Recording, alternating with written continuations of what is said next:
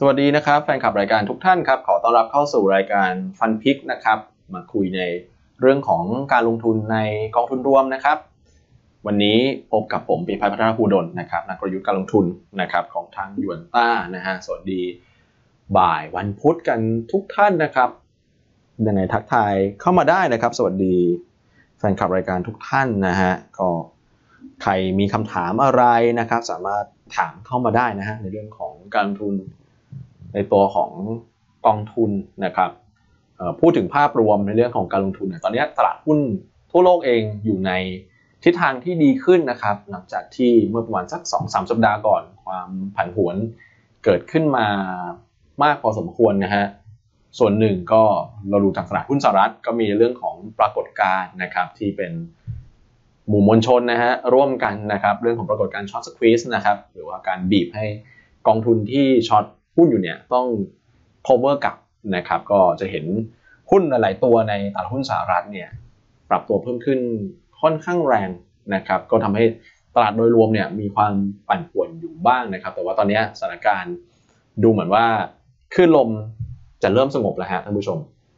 ตอนนี้รู้หุ้นที่เป็นเป้าหมายของการ short squeeze เองเนี่ยก็ปรับตัวลงมาแล้วไม่ได้พุ่งขึ้นแรงแล้วนะครับ แล้วก็เริ่มที่จะค่อยๆกลับสู่ภาวะปกติ ยังไม่ปกติซะทีเดียวเพราะว่ายังเคลื่อนไหวในรายวันเนี่ยยังค่อนข้างผันผวนสูงอยู่นะครับ แต่ว่า gap ในการวิ่งเนี่ยก็ถือว่าน้อยกว่าในช่วงที่ผ่านมา ตลาดหุ้นทั่วโลกเองก็อยู่ในทิศทางที่ดีขึ้นนะครับดัชนี VIX Index เองก็ปรับตัวลงมานะครับนี่สะท้อนในเรื่องของความเสี่ยงของการลงทุนในตลาดหุ้นสหรัฐ ซึ่งก็เหมือนกับเป็นตัวชี้นำแหละสำหรับตลาดหุ้นทั่วโลกนะครับ ก็วิกซ์ลงมา ก็สะท้อนว่าความกลัวหรือว่าความผันผวนเองก็ลดลงนะครับนักลงทุนเองก็กล้าที่จะเข้าไปลงทุนในสินทรัพย์เสี่ยงมากขึ้น ตลาดหุ้นก็ปรับตัวเพิ่มขึ้นนะครับ เรื่องของผลประกอบการที่ออกมาก็ถือว่าในตลาดหุ้นสหรัฐนะครับ ถือว่าอยู่ดับที่ดีเลยล่ะนะครับหุ้น Big Cap หลายตัวในกลุ่มเทคเองเนี่ยมีความคาดหวังอยู่แล้วนะครับราคาหุ้นขึ้นมา มีความคาดหวังต่อเรื่องของการเติบโตของผลประกอบการอยู่แล้ว แต่ว่าหลาย ๆ บริษัทเองก็ทำผลงานได้ดีกว่าที่ นักวิเคราะห์ในตลาดคาดไว้ด้วยซ้ำนะครับอย่าง Google หรือว่า Amazon นะครับที่ประกาศงบออกมานะครับตลาดหุ้นก็ยังเห็นว่ายังมีแรงขับเคลื่อนนะครับ ให้เขาปรับตัวขึ้นได้ต่อนะครับ เพราะว่าผลประกอบการก็ยังดีอย่างต่อเนื่องอยู่นะครับก็เลยทำให้นักทุนที่ขายในช่วงก่อนหน้าเอ๊ะเห็นงบดีก็กระโดดกลับเข้ามา ลงทุนกันต่อยเพราะยังเห็นการเติบโตได้อยู่ มันก็ยังมีมวลตั้มที่จะผลักในเรื่องของราคาหุ้นไปได้ต่อนะครับอันนี้คือ ภาพรวมของตลาดหุ้นโลกตลาดหุ้นเอเชีย ผมว่าก็เป็นเป็นทิศทางที่คล้ายกันก็เริ่มเห็นการเปิดตัวตลาดหุ้นไทยก็เหมือนกันนะครับ หลังจากที่ไม่ผ่านพันห้าร้อยจุดอยู่โอ้สักพักเลยนะครับพยายามขึ้นมีเทสอยู่หลายรอบ แต่ไม่ผ่านสักทีนะครับ จนเนี่ยฮะพอมาช่วงต้นสัปดาห์เนี่ยก็เบรกมาแบบชัดเจนแล้วนะครับ เกินพันห้าเป็นแบบสิบกว่าจุดอย่างเงี้ยก็ยืนได้ในระดับที่แบบอ่าเราก็พอจะวางใจได้ว่าทิศทางเองก็เปลี่ยนไปในทิศทางที่ ดีขึ้นดูเหมือนจะเป็นการฟื้นตัวนะครับอย่างเซ็นเด็กเองเราก็คาดหวังนะครับ ว่าจะกลับขึ้นไปทดสอบไฮเดิมนะครับ 1,540 1,550 จุด แต่ต้องใช้เวลาสักนิดหนึ่งนะครับ เพราะว่าช่วงนี้เอง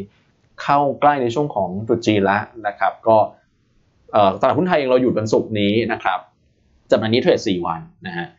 แต่ว่าตลาดหุ้นอื่นๆเนี่ยในเอเชียเนี่ยหยุดกันหลายวัน ตลาดหุ้นจีนเนี่ยหยุดเกือบอาทิตย์หนึ่งฮ่องกงก็สักประมาณ4-5วันนะถ้าผมจำไม่ผิดนะครับ นั่นก็ทำให้โฟล์นะครับใน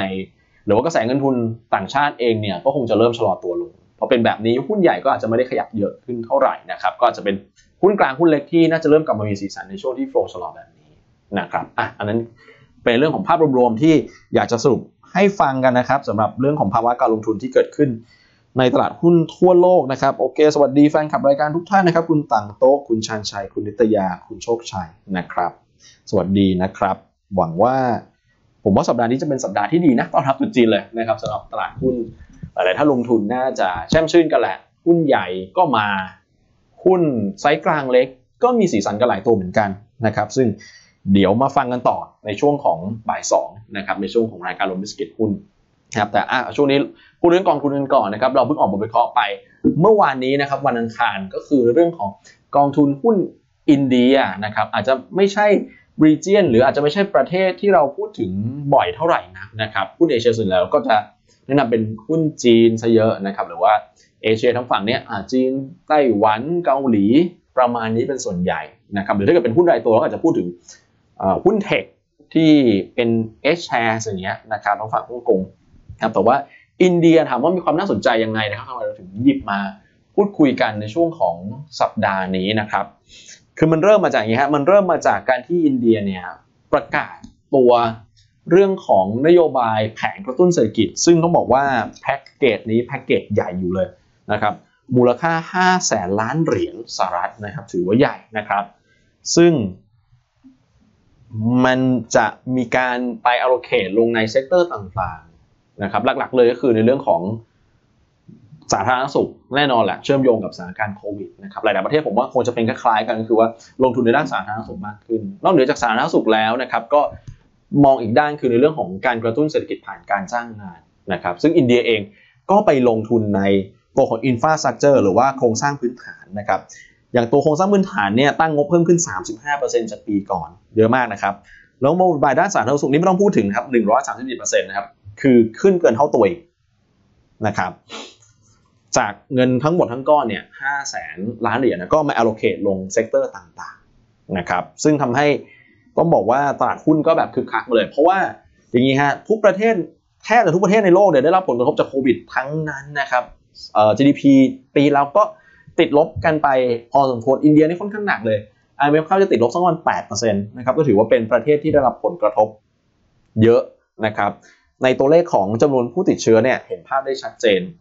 อินเดียคืออันดับ 2 ของโลกนะครับ อาจจะมาช้ากว่าประเทศอื่นๆในเอเชีย แต่อินเดียมาช้าแล้วแบบมาแรงแซงทุกคนไปเลยนะครับ เป็นรองแค่สหรัฐเท่านั้นเองนะครับสำหรับจำนวนผู้ติดเชื้อนะครับ เพราะฉะนั้นผลกระทบต่อเศรษฐกิจเขาเยอะนะครับ ก็เลยทำให้ GDP ติดลบเยอะเหมือนกัน 8%นะครับ แต่ว่า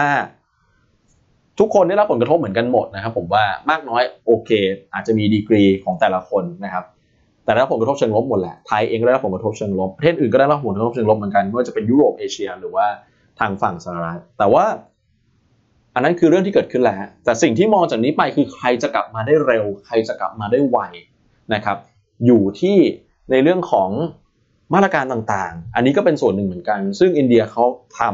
ำแบบจริงจังนะครับ กระตุ้นแบบจริงจัง คืออยากให้เศรษฐกิจฟื้นกลับมาได้โดยไว จะเห็นตัวเลขว่าอินเดียจะเป็น ประเทศที่ปี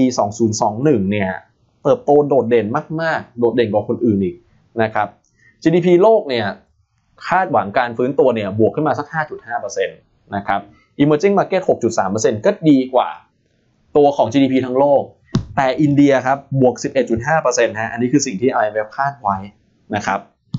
การเติบโตที่แบบโหรุนแรงมากและน่าสนใจแบบนี้ ผมว่าแน่นอนละตลาดหุ้น ก็น่าจะเป็นภาพสะท้อนกับเศรษฐกิจล้อไปด้วยเหมือนกันนะฮะซึ่งตลาดหุ้นอินเดียเนี่ยอ่านี้ดูในเรื่องของแผนกระตุ้นเศรษฐกิจก่อนนะครับหลังจากที่รัฐมนตรีคลังเขาออกมาเปิดเผยแผนนะครับคุณเนียมาล่านะครับสิทารามันนะครับเนี่ยแผนกระตุ้น5แสนล้านเหรียญนะครับ ด้านสุขภาพด้านโครงสร้างพื้นฐานจริงๆมีด้านอื่นด้วยนะครับ แต่ว่าอันนี้เป็น 2 ด้านหลักๆเลยนะครับที่เขามองไว้เรื่องของการสร้างถนนหนทาง เรื่องของการสร้างไฮเวย์นะครับอันนี้ก็รวมอยู่ในเรื่องของโครงสร้างพื้นฐานด้วยนะครับ ซึ่งอันนี้ก็ทำให้เราเออจุดประเด็นว่าตลาดหุ้นอินเดียน่าจะมีความน่าสนใจนะ แล้วก็ดูอันนี้เราดูตัวของดัชนี Sensex ของอินเดียนะครับเนี่ยฮะตั้งแต่ช่วงต้นเดือนกุมภาที่มีการประกาศแผนงบประมาณออกมาเนี่ย โอ้โหตลาดหุ้นแบบ rally rally แบบนำมาเลยนะครับ น่าจะเด่นกว่าหลาย ๆ ประเทศตลาดหุ้นหลาย ๆ ประเทศเลยล่ะสำหรับอินเดียนะฮะอ่าจอมันโอเคนะครับ ตอบรับมาเลยนะครับ มีความคาดหวังในเรื่องของแผนกระตุ้นเศรษฐกิจในเรื่องของการเติบโตทางเศรษฐกิจ ปีที่แล้วไม่เป็นไรเหตุการณ์ผ่านไปแล้ว ติดลบเยอะหน่อย แต่ปีนี้ถ้ากลับมาได้เร็วเนี่ยโฟลหรือนักลงทุนต่างชาติเองผมว่าให้ความสนใจเลย นะครับในเรื่องอื่นๆนะครับ นอกจากแผนกระตุ้นเศรษฐกิจเนี่ยต้องบอกว่า เราก็เริ่มเห็นเรื่องของการฟื้นตัวของเศรษฐกิจอินเดียอยู่เป็นสัญญาณที่ดีแล้วด้วยแล้วเหมือนกันนะครับเขาก็มี PMI PMI ทั้งภาคการผลิต แล้วก็ภาค service หรือว่าภาคบริการนะครับ ซึ่งทำได้ดีอย่างต่อเนื่อง แล้วก็ยืนเหนือระดับ 50 แล้ว เกิน 50 นี่คือ expansion นะครับ หรือว่าการขยายตัว เหตุการณ์ขยายตัวแล้วนะครับ ตั้งแต่ ช่วงของปลายปีที่ผ่านมาแล้ว เริ่มกลับมายืนระดับ 50 ได้ แล้วเกิดว่าดูใน survey ช่วงหลังๆเนี่ย leading indicator แบบอย่าง PMI เงี้ยก็ beat เอ่อ beat expectation นะครับก็คือทำได้ดีกว่าที่เซอร์เวยหรือว่านักวิเคราะห์ในตลาดคาดไว้นะครับอันนี้เป็นสัญญาณชี้นำแล้วว่าเศรษฐกิจอินเดียกำลังอยู่ในช่วงของการฟื้นตัวนะครับปัจจัยอีกปัจจัยหนึงที่เป็นตัวที่ประกอบแล้วก็ช่วยหนุนช่วยสนับสนุนด้วยเนี่ยก็คือในเรื่องของนโยบายการเงินนะครับจะเห็นว่า เรื่องของอัตราดอกเบี้ยของเขาเนี่ยก็อยู่ในระดับต่ำนะครับนี่กราฟย้อนไปดู 20 ปี ยังไม่เคยมีช่วงไหนที่ต่ำขนาดนี้เลย ก็คือ 4% 4%หลายท่านจะบอกว่าเยอะ ถ้าเทียบกับประเทศอื่นใช่ครับเยอะอาจจะเยอะกับเทียบกับประเทศอื่น แต่ว่าถ้าเกิดเทียบกับประเทศเขาถือว่าค่อนข้างต่ำแล้วนะครับสำหรับอัตราดอกเบี้ยที่ 4%นี่ก็ยิ่งช่วยเป็นตัวหนุนด้วยเหมือนกันในฝั่งของด้านนโยบายเงินก็คือทำและคือในเรื่องของดอกเบี้ยที่กดลงมาอยู่ในระดับ แล้วก็นโยบายการคลังกำลังจะตามมาอีกเมื่อกี้อย่างที่เล่าให้ฟังช่วงต้นรายการว่ามีแผนกระตุ้นเศรษฐกิจวออยู่5แสนล้านเหรียญนะครับมันยิ่งแบบ ผมว่ามันยิ่งเสริมกันอะนะฮะมันยิ่งเสริมกันเลยทั้งทั้งสองฝั่งนะฮะโอเคครับแล้วก็ดูในตัวของกองทุนนะครับจริงๆ กองทุนที่บลจไทยที่มีฟีเดอร์ฟันไปลงใน กองทุนต่างประเทศแล้วก็ลงทุนในอินเดียต้องบอกว่ามีหลายกองเหมือนกันนะครับมีไม่น้อยเหมือนกันผมก็ลองหาข้อมูลดูนะครับทางทีมงานน้องนิกกี้แล้วก็คุณโตโต้เนี่ยก็ช่วยคัดกองทุนมา วันนี้เอามาให้ 2 กองนะครับกองแรกเป็นกอง Active กอง Active ก็คือว่าเขาก็เลือกหุ้นเองนะครับโดยที่ไม่ได้อิงตามดัชนีนะครับเน้นที่จะสร้างผลตอบแทนให้ชนะตลาดนะครับตัวนี้เองไปลงกองชื่อว่าที่ซื้อของไทยนะครับก็คือ Asset Plus India Dynamic Equity Fund นะครับชื่อย่อคือ ASP ขีดกลางอินเดียนะครับของบริจ Asset Plus นะครับก็อย่างที่บอกเป็น Active Fund นะครับอันนี้เป็นเป็นฟีเดอร์ไปลงที่ UTI India Dynamic Equity Fund นะครับซึ่งมูลค่าการซื้อขายนะครับขั้นต่ำ 5,000 บาทนะครับฟอนต์เอ็นฟี1.25%นะครับแล้วก็ management fee 1.61%นะครับระดับความเสี่ยงอยู่ที่ระดับ 6 นะฮะอ่ากองนี้ ก็ถือว่าเป็น active fund ที่ทำผลงานได้ดีนะครับเนี่ยโอ้โหเห็นว่าดู performance นะครับ performance อันนี้ข้อมูลจนถึงสิ้นปีที่แล้วนะครับ เพราะฉะนั้นตรงคำว่าตั้งแต่ต้นปีเนี่ย year to date เนี่ยที่เราเห็นเนี่ยอันนี้คือผลตอบแทนของปีที่แล้วทั้งปีนะครับก็คือ 17%ก็ชนะ benchmark ด้วยนะครับกรอบเวลาทั้งปีที่แล้วสามเดือน 6 เดือน 1 ปีนะครับ ก็ทำได้ดีคือ beat benchmark หมดเลยนะครับเอาชนะอาจจะชนีอ้างอิงได้นะครับถือว่าผลงานค่อนข้างดีเลยล่ะสำหรับกอง Active กองนี้นะครับหุ้นเนี่ยใน sector เนี่ยมีความหลากหลายนะครับในหุ้นอินเดียมีความหลากหลายนะครับตัวนี้จะเป็นตัวของเอ่อ allocation ของเขานะครับ ซึ่งเส้นสี ฟ้าอ่อนเนี่ยอันนี้คือสิ่งที่กอง UTI อินเดียไปลงนะครับสีฟ้าเข้มสีน้ำเงินเนี่ยคือดัชนีอ้างอิงก็คือ MSCI อินเดียนะครับก็จะมีการปรับเวทนะครับในช่วงเวลาต่างๆเอ่อ financial เนี่ยหรือว่ากลุ่มที่เป็นการเงินการธนาคารเนี่ยยังเป็นน้ำหนักอันดับหนึ่งนะครับที่กองเขาไปลงแต่ว่าถ้าเทียบเวทกับเบนช์มาร์กเนี่ยเขาจะเวทน้อยกว่านิดหนึ่งนะครับอันดับ 2 รองมาคือ IT หรือว่า Information Technology นะครับซึ่งของเขาเนี่ย จะเวทมากกว่า Benchmark นะครับลำดับถัดลงมาคือ Healthcare กับ Consumer Discretionary นะครับซึ่งอันเนี้ยเวทค่อนข้างจะมากกว่า Benchmark อยู่พอสมควรเหมือนกันนะฮะแล้วก็สัดส่วนเนี่ยส่วนใหญ่จะเป็น large cap ค่อนข้างเยอะนะครับประมาณ 65%นะอันนี้คือกองแรกนะครับหน้าหุ้นเป็นอย่างนี้นะครับเมื่อกี้อย่างที่บอกก็หลักๆ หุ้นในอินเดียก็จะเป็นกลุ่มธุรกิจการเงินการธนาคาร นะครับ แล้วก็รวมถึงธุรกิจไอทีธุรกิจที่ปรึกษาทางด้านเทคโนโลยีนะครับอ่านี่คือ Top 10 Holdings ของเขาสำหรับกองนี้กองแรกเป็นของ Active ย้ำชื่ออีกทีหนึ่ง ASP ขีดกลางอินเดียนะครับส่วนอีกกองหนึ่งนะครับเป็นกอง Passive นะฮะอ่าก็แล้วแต่หลากหลายสไตล์ของท่านผู้ลงทุนนะครับว่าชอบแบบไหนนะครับบางคน มองภาพรวมภาพใหญ่ดีอ่าโอเคฉันคิดว่าจะเติบโตไปกับเศรษฐกิจเขาจะเติบโตไปกับภาพรวมตลาดหุ้นโดยรวม ก็การลงทุนใน passive fund ก็เป็นทางหนึ่งส่วน active เนี่ยก็หวังคาดหวังว่าจะเอาชนะ benchmark หรือเอาชนะดัชนีอ้างอิงนะครับแต่ว่ามันก็มีความเสี่ยงด้วยเหมือนกัน ก็อาจจะมีความเสี่ยงที่มากขึ้นกว่านะครับงั้นแล้วแต่สไตล์ของท่านอกองถัดมาคือกองเอ่อกอง passive อันนี้ของกสิกรนะครับของ K Asset นะครับชื่อว่า K Indian Equity Index Fund นะครับหรือว่า K ขีดกลาง INDX นะครับอันนี้ไปลงในอะไร ไปลงใน ETF iShares India 50 นะครับ ซึ่งตัวนี้เองเนี่ยตัวดัชนีอ้างอิงเขาเนี่ยก็คือ Nifty 50 นะครับ Nifty 50 ก็คือนึกภาพเหมือน Set 50 บ้านเราเนี่ยก็คือหุ้นที่ใหญ่สุด 50 ตัวนะฮะ ตัวนี้เนี่ยค่าธรรมเนียมไม่แพงเลยนะครับฟอนต์เอ็นไม่มีนะครับแล้วก็ management fee 0.3745%นะครับขั้นต่ำของการซื้อคือ 500 บาทเท่านั้นเองนะครับระดับความเสี่ยง 6%นะฮะถามว่าตัว ETF ตัวนี้ iShares India 50 ลงอะไรบ้างนะครับก็จะมีหุ้นหลายตัวเหมือนกันที่จะไปซ้ำกับกอง Active กองเมื่อกี้นะครับก็ผมว่ามันก็จะมี Big Cap มาแล้วที่กองเมื่อกี้ลง ก็จะมีความ เหมือนกันนะครับในหุ้นหลาย ๆ ตัวนะครับอันนี้ถ้าดู 5 อันดับแรกก็ Reliance Industries นะครับอันนี้คืออันดับหนึ่งของกองเลยนะครับอันนี้ก็เป็นของคุณมูเกชอัมบานีนะครับเป็นเศรษฐีต้องบอกว่าคนที่รวยเป็นอันดับต้นๆของโลกเลยเป็นอันดับต้นๆของเอเชีย แล้วก็ติดท็อปๆของโลกด้วยเหมือนกันนะครับ HDFC Bank นะครับ Infosys อันนี้เป็นบริษัทด้าน IT นะฮะอะก็จะมีประมาณนี้สำหรับ ตัวของอินเดียก็เป็นเป็นสถาบันการเงินเป็นในเรื่องของเอ่อ IT เป็นหลัก แล้วก็มีเรื่องของ Energy หรือว่าภาคอุตสาหกรรมตัว Industrial ด้วยเหมือนกันนะครับ Performance เป็นอย่างไรบ้างนะครับ ก็อันนี้ Performance นับจนถึงปีที่แล้วนะครับเหมือนกันนะฮะ31ธันวาปีที่แล้วเหมือนกันนะครับ ก็ถ้าเกิดดูปีที่แล้วผลตอบแทนก็ 6.5%นะครับ สามเดือนก็ใช้ได้เหมือนกันสามเดือน 20%นะฮะถือว่าดีเลยล่ะนะครับ แล้วก็ 6 เดือนเนี่ย32%นต์นะครับอืมอันนี้ก็จะเน้นเน้นไม่ได้เน้น beat benchmark นะครับ เน้นในเรื่องของเกาะไปตามตัวของดัชนีนะครับ อันนี้ก็จะเป็นอีกตัวหนึ่งที่เป็นลักษณะของการถือลักษณะของ passive fund นะครับ ถือยาวๆไป โอเคอะก็มีมาแนะนำสองกองสำหรับ กองอินเดียนะครับที่เราคัดมานะครับกองหนึ่งเป็นกอง active อีกกองหนึ่งเป็นกอง passive นะครับโอเคอะ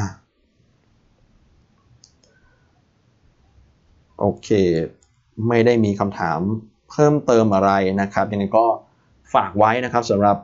บทวิเคราะห์ของตัวฟันพิกนะครับ เราจะออกทุกวันอังคารสัปดาห์ เว้นสัปดาห์นะฮะ ก็คือทุกๆ2สัปดาห์นั่นแหละนะครับ แล้วก็รายการฟันพิกนะครับ เราจะมีทุกสัปดาห์นะครับ ทุกวันพุธนะฮะก็พูดคุยเรื่องของกองทุนรวม หรืออาจจะพูดคุยเรื่องของการลงทุนในต่างประเทศด้วยเหมือนกันนะครับก็เราพยายามจะนำเสนอผลิตภัณฑ์และบริการให้กับลูกค้าทางยันตาให้ครอบคลุมที่สุดแหละนะครับหุ้นไทยหลายท่านคงจะรู้จักแล้วนะครับ ในช่วงปีที่ผ่านมาจนถึงตอนนี้ผมว่าหลายท่านก็ ได้รู้จักกับเรื่องของกองทุนมากขึ้นนะครับเพราะเราแอคทีฟเรื่องของเนี่ยฮะการออกบทวิเคราะห์การจัดทำรายการนะครับแล้วก็รายการที่เกี่ยวข้องกับกองทุนก็มีหลายรายการเลยนะครับมีรายการนี้ฟันพิกนะครับมีรายการที่เราเชิญบรจอมานะครับย่อโลกกองทุนรวมของทางเซเลเอเจนต์นะครับแล้วก็รายการของพี่อั้นพี่ต้นนะครับกับจับเข่าคุยกองทุนนะครับเรามีพูดถึงกองทุนโอ้โห เยอะเลยนะครับนอกเหนือจากหุ้นแล้วนะครับกองทุน แล้วก็อย่าลืมในเรื่องของการลงทุนต่างประเทศนะครับ ซึ่งตอนนี้เองเราก็ผมว่ามันเป็นโอกาสนะเป็นโอกาสในเรื่องของการลงทุนสำหรับทุกท่านแหละนะครับ ที่เป็นนักลงทุนไม่อยากให้ปิดกั้นว่าเป็นนักลงทุนแล้วฉันจะต้องเป็นนักลงทุนหุ้นไทยนะครับเป็นอินเวสเตอร์ไม่ได้แปลว่าจำเป็นจำเป็นต้องเป็นนักลงทุนหุ้นไทยอย่างเดียวนะครับ เราลงทุนไทยส่วนหนึ่งก็ได้ แล้วก็หาโอกาสนะครับในเรื่องของการลงทุนใน ช่องทางอื่นๆด้วย กองทุนรวม หรือว่าจะไปลงทุนตรงในต่างประเทศนะครับ เราก็มีให้บริการ ท่านก็ศึกษาข้อมูลแล้วก็เลือกอรับให้ตรงกับความเสี่ยงของท่านนะครับโอเคอะไม่ได้มีคำถามอะไรนะฮะสำหรับวันนี้นะยังไงก็ฝากไว้สำหรับเปเปอร์ก็ดูในบทวิเคราะห์ที่ส่งให้เมื่อวานแล้วนะครับ กองทุนหุ้นอินเดียรับแผนกระตุ้นเศรษฐกิจ นะครับแล้วก็กองทุนที่เราแนะนำมี 2 กอง SP ขีดกลางอินเดียนี่เป็น Active Fund นะครับแล้วก็อีกกองหนึงคือ K ขีดกลาง INDX อันนี้เป็นกอง Passive Fund นะครับอะสำหรับวันนี้คงจะมีเพียงเท่านี้นะครับ เราเดี๋ยวพบกันใหม่ในโอกาสหน้าสำหรับรายการฟันพิกครับ สวัสดีครับ